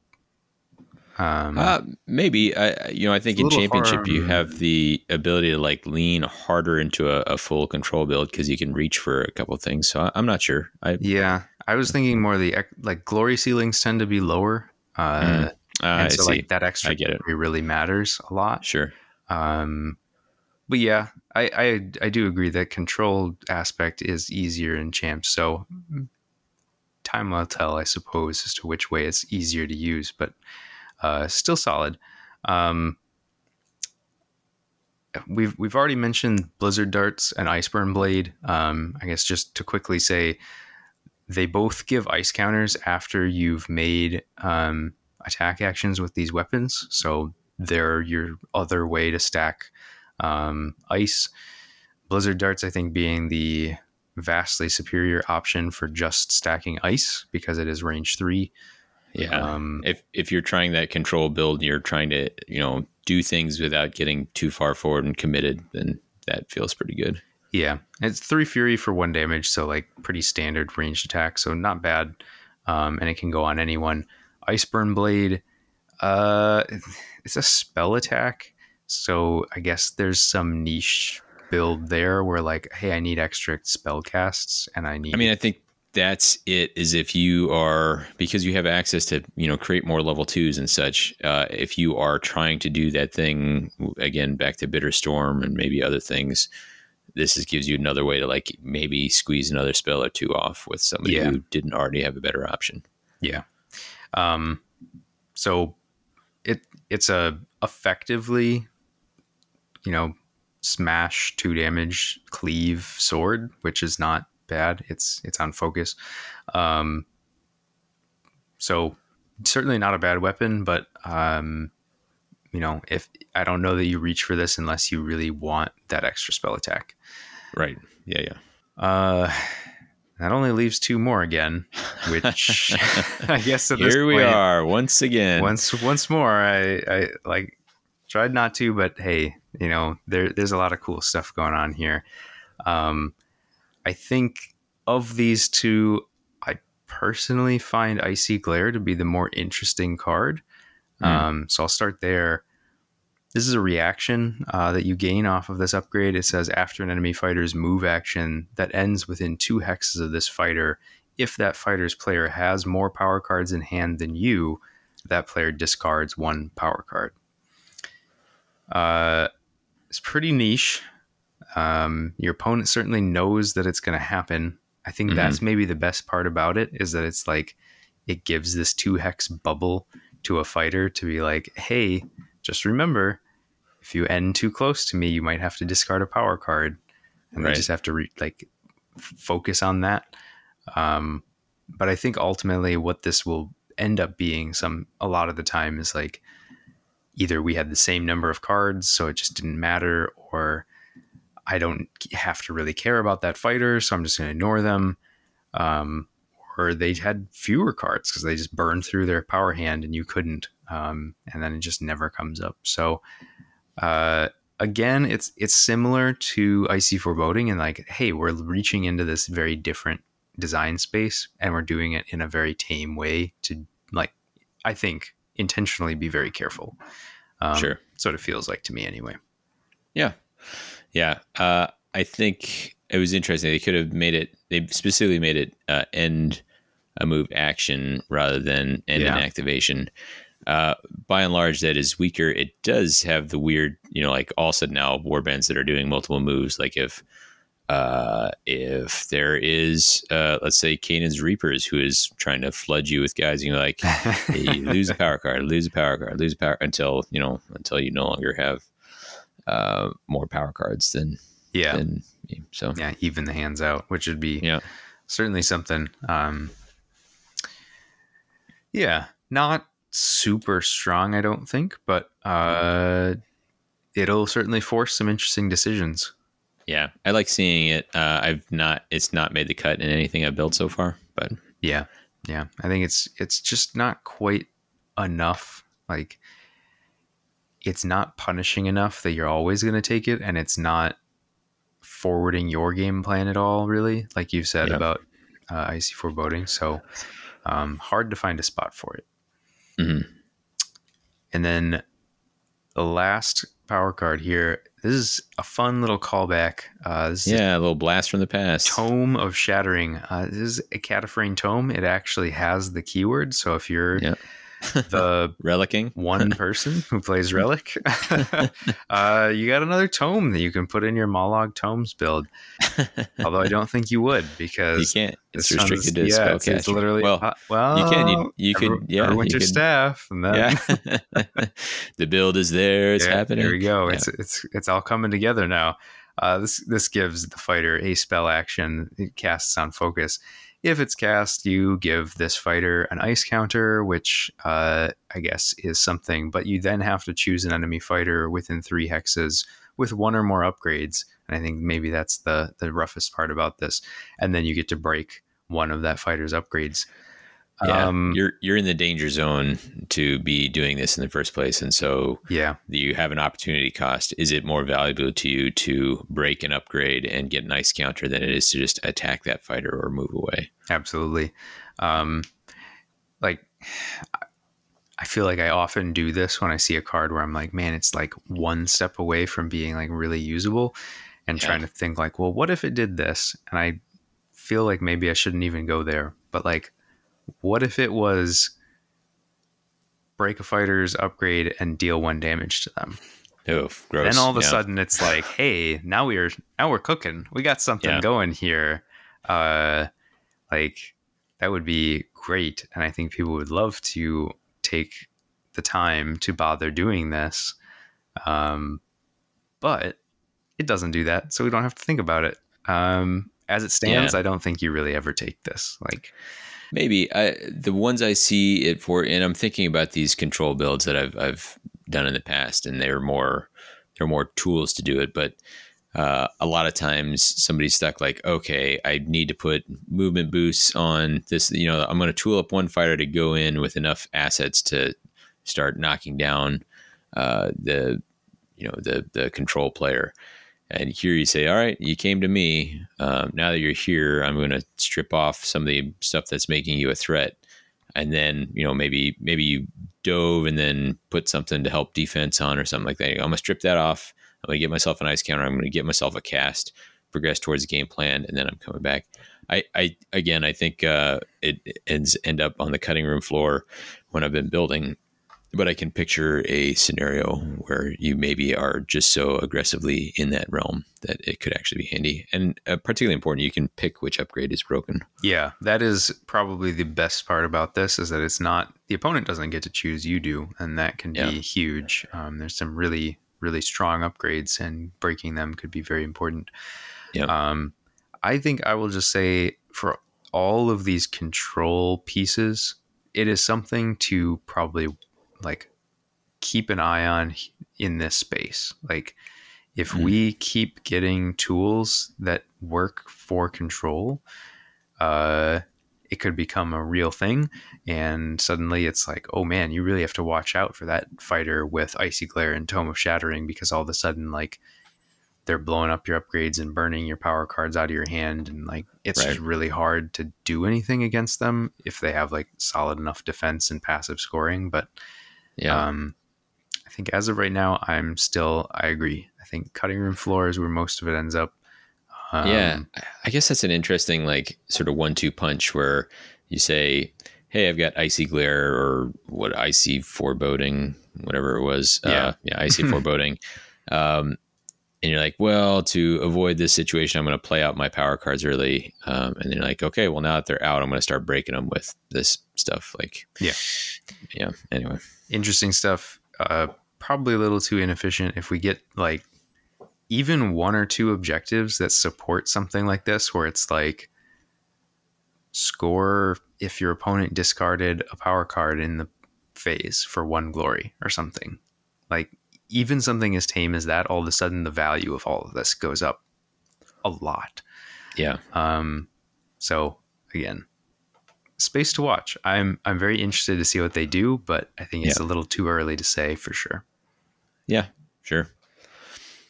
Oh well, we did it. We went through all the upgrades. Talked about a lot So, of a lot of power cards, every single Yep. one of the power cards. Which, whoops. Uh, Uh, but we we said they were the they were the particularly interesting part of the deck. Uh, what uh, what did you think of for pairings? Let's talk Nemesis first.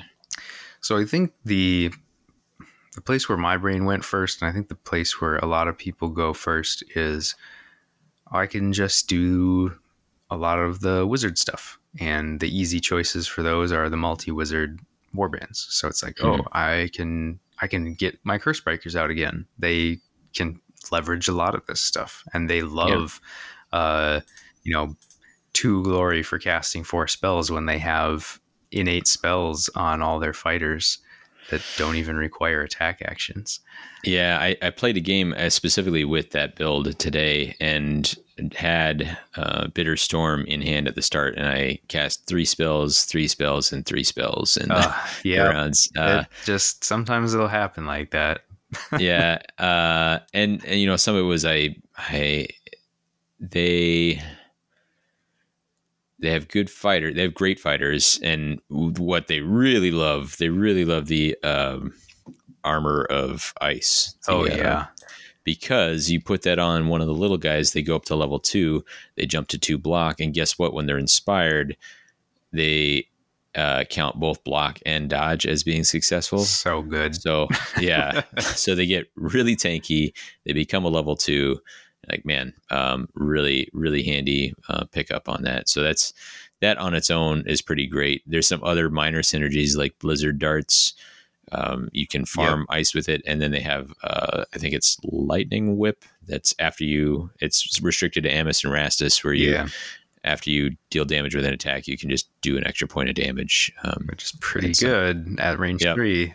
Um, Yeah, so I I actually like what they get from this a lot, and it's a it's a different choice than the sort of obvious Stormcoven and Ephilim because they're already doing all the spell stuff today. It's like, hey, just keep doing what you've been doing, guys.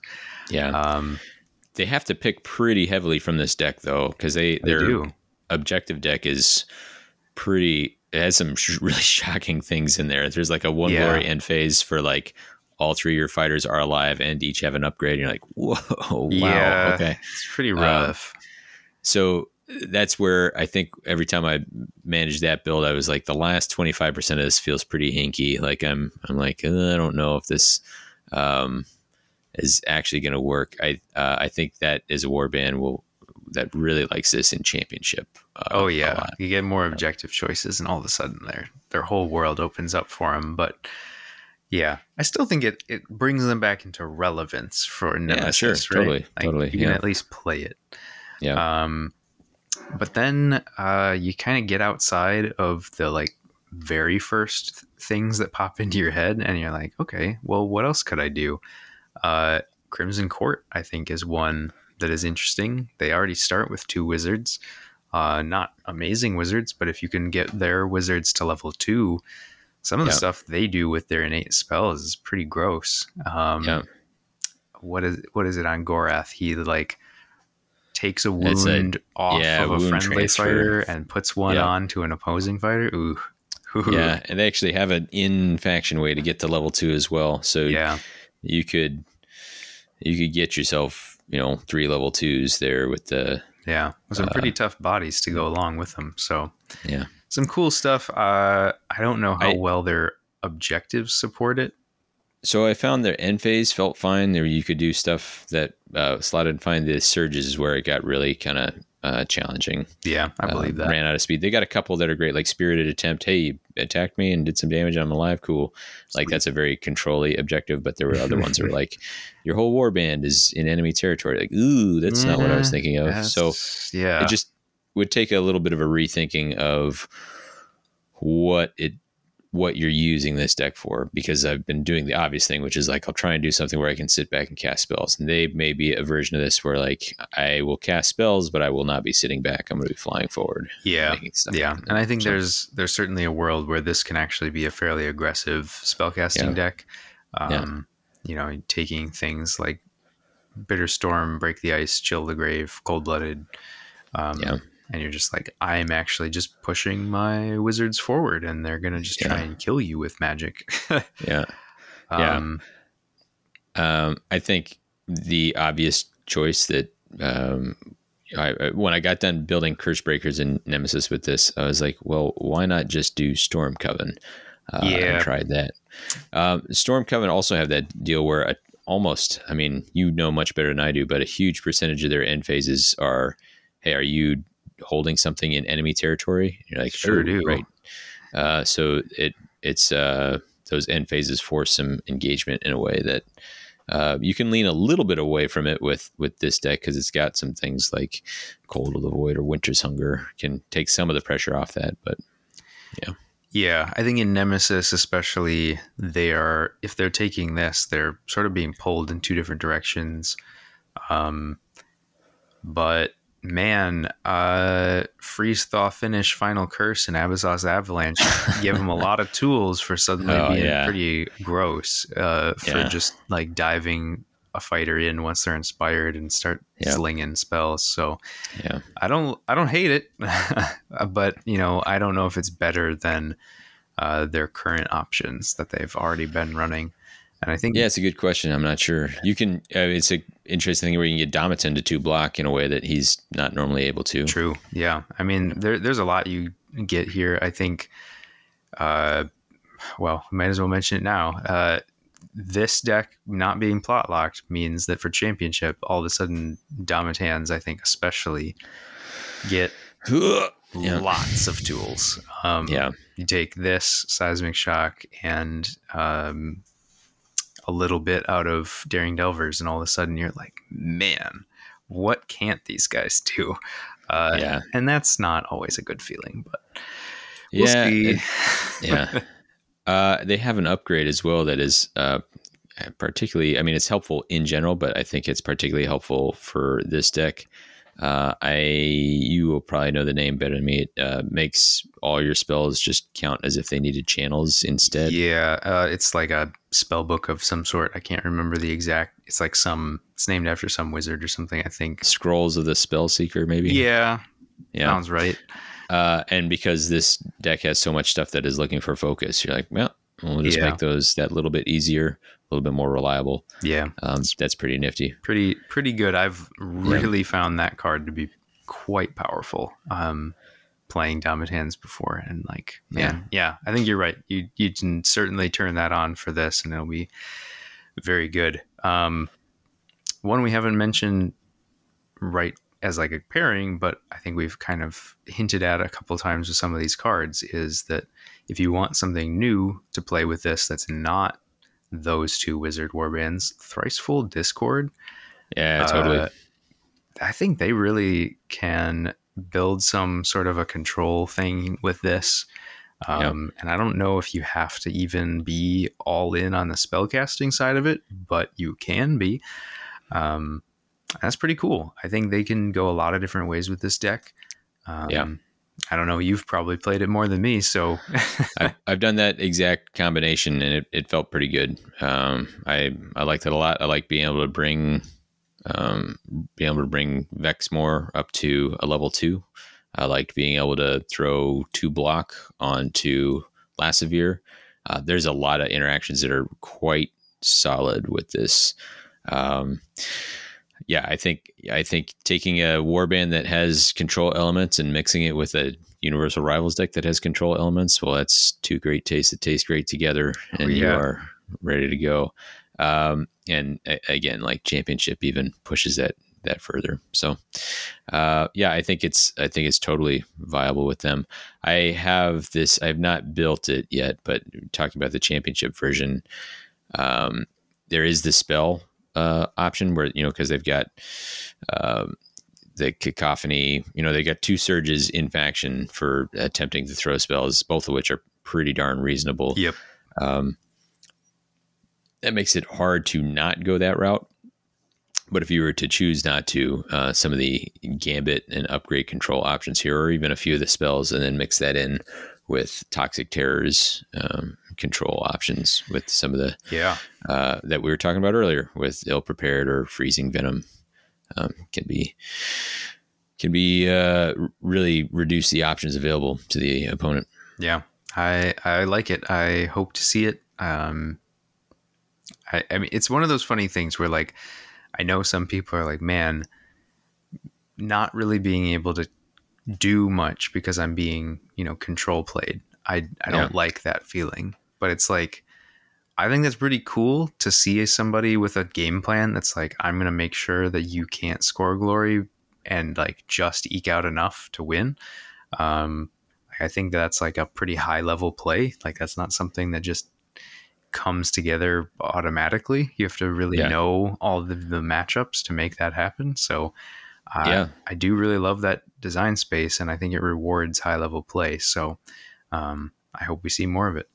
Yeah, I mean, not necessarily strictly uh, an example of this, but uh, the the most recent game I tried out with Force of Frost, it was uh, Cursebreakers Force of Frost against uh, Thricefold with uh, Seismic Shock, actually. So it was a lot of casting back and forth, Mm-hmm. and it was uh, it was like, oh, I forgot about this. Like we both thought we had the edge uh, on standoff.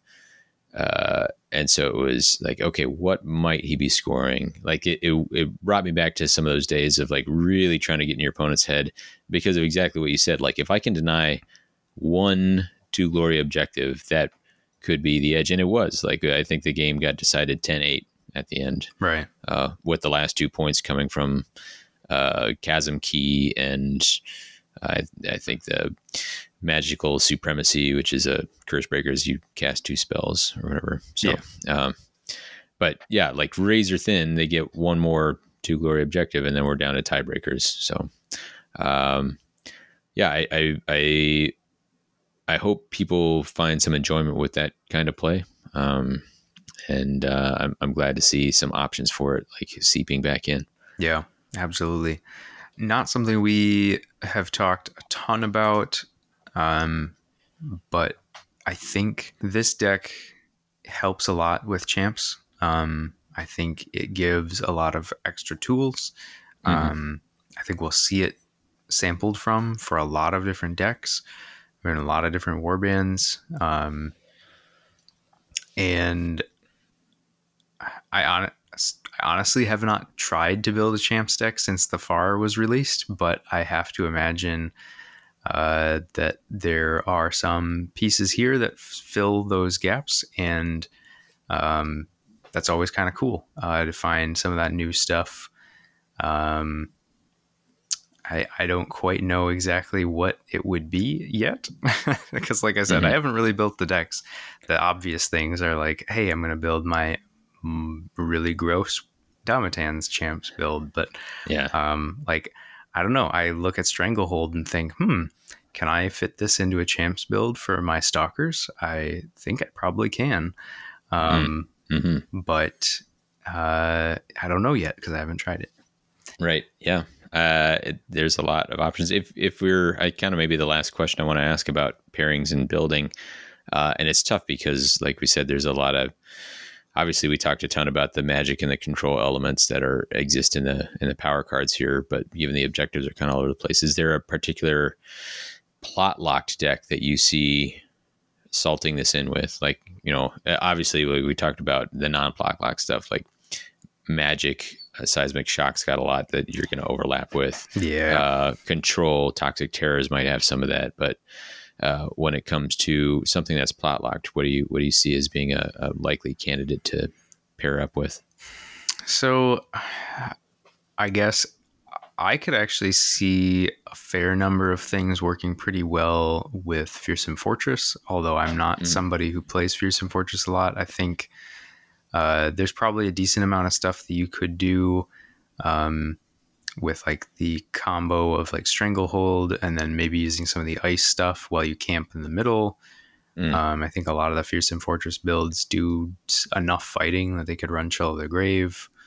Um, so I'm not 100% sure, but like that seems like it could work. And then um, you can probably make something work here with the Void Curse. Um, Ooh. doing like a weirdo void curse control build where you're like i'm gonna void curse this fighter and make sure they can't use range attacks and then i'm gonna up my defense and then i'm gonna like freeze them to the spot and like just have all these Yeah. weird tools that kind of just turn the game on its head so uh, Yeah. I, I think that one might be pretty fun to mess with. I don't know which warband you would use in that particular combo though. Yeah. I think for me, what jumped out in the possibly the current meta is maybe a daring delvers. Um, if you've got the restricted space, then uh, picking up sudden demise with all the all the pings that you're going to have access to is uh, Yeah. a big deal. And then um, daring delvers is the one that's got uh, nine lives on it. Yep. Um, which, if you've got somebody you're trying to keep alive till the end of the game, then that's a, that's an important one. Um, Can so- certainly be handy. Um, yeah, uh, I you know it's tough to say whether you will spring for it, but and then also obviously like uh, add add on top of whatever spell pings you got, quick roots. uh, quick roots on top of frozen to the spot, on top of freezing thaw finish, on top of yeah, it, it's a lot. It's a lot. You get there. Um, Yeah. yeah. I don't know. There's there's a lot here. Um, lots to like, and very flexible. So uh, excited to see what people do. If you've got a fun build with this, uh, let us know. Mhm. Um, I I am excited to start building with this one. I am still disappointed that boxes are not on shelves yet, uh, but we'll get there. We'll get there. It'll be fine. Yeah. Uh, I I did have a lot of fun building with this. I, I need to branch out a little bit. I kind of did multiple iterations of the same. Like, what if it's magic with these guys, or magic with these guys, or magic with these guys? And I've, I've talked about like the possibility of like non-magic stuff. I need to dip into that. Yeah, little bit. and give See- it a try. what's there. See how it Yeah. works. Yep, absolutely. Yeah. But I think that's going to about cover it. Um, Is there anything else we wanted to touch on before we close things out? Uh, I don't think so. Um, I will say, just as an aside, I really love the art for all these cards. Mm, Uh, yep, I- they're. The aesthetic for this season in general, like the boards and the tokens and stuff, are really cool uh, for people who haven't seen them in person yet. And I think this card art does a great job of fitting into that aesthetic. Yeah, totally. Well, all right, that will do it for us. Uh, you can talk to us on our Discord, or if you want to send us an email, what the hexcast at gmail.com. Uh, on the site formerly known as Twitter at WTHcast. You can check out all our content at themortalrealms.com. That's where you'd go to see any of our blog entries or any of the content from the other podcasts on our network. Uh, we should say thanks to the Mortal Realms for having us on that network. And we should also say thanks to GW for the uh, preview copy to uh, help us get some of those extra reps in uh, early on. Uh, that will conclude, as I said at the start, it will conclude our run of minisodes. Uh, and by minisodes, I mean just regular episodes that are coming more frequently. um, but uh, we'll be returning to our uh, once every two weeks schedule, and we're going to kind of huddle up and figure out what the next one's going to be. We got a couple possibilities. Um, we're talking deck builds or uh, bat reps, or uh, or even talking about rotation. We have that thing. So if there are any Harrowdeep Era cards or interactions that you're sad to see or glad to see go, you can let us know, and we'll uh, talk about those. Uh, we got our final segments here, Phil. Flavor text quiz. You ready for it? Uh, as ready as I'll ever be. Okay. This one is a quote by Doraz Giant Fell. Uh, Calthea, are you all right? Oh, it's uh, interesting that you mentioned this one because when you mentioned the art for it, I, I pulled it up to look at it because I couldn't remember what you were talking about. Uh, and this is the Chasm Key. It is, yeah.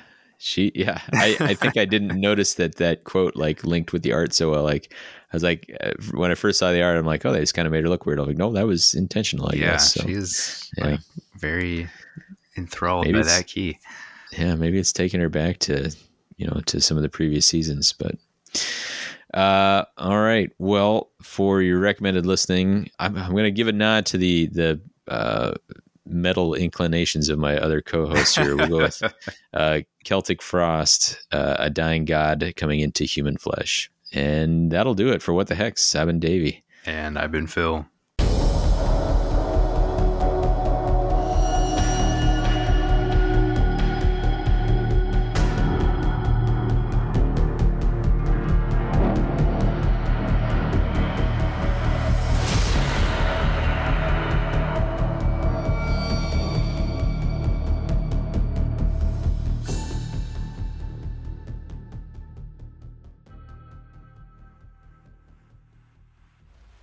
So I think it was only his second game with uh, this particular build of the Thricefold and uh, seismic shock. Uh, and so that combined with like the real tough decisions that control puts on you, like at one point he was like, I kind of have analysis analysis paralysis right now. I'm like, I, I can tell because we, we, have been we've been sitting waiting to decide who goes first in this uh, second round for uh, a probably a good five or six minutes at oh this oh point. I, I, mean, I'm probably exaggerating, but I, I, remember I was sitting there. I was like, I, I, I, every was often I'm like, uh, so it's your choice. And he's like, yep, yep. I'm thinking, I was like, okay. I was yeah. kind of hoping that uh, we couldn't hear each other or something. And that was why. yeah. All right, carry on. But uh,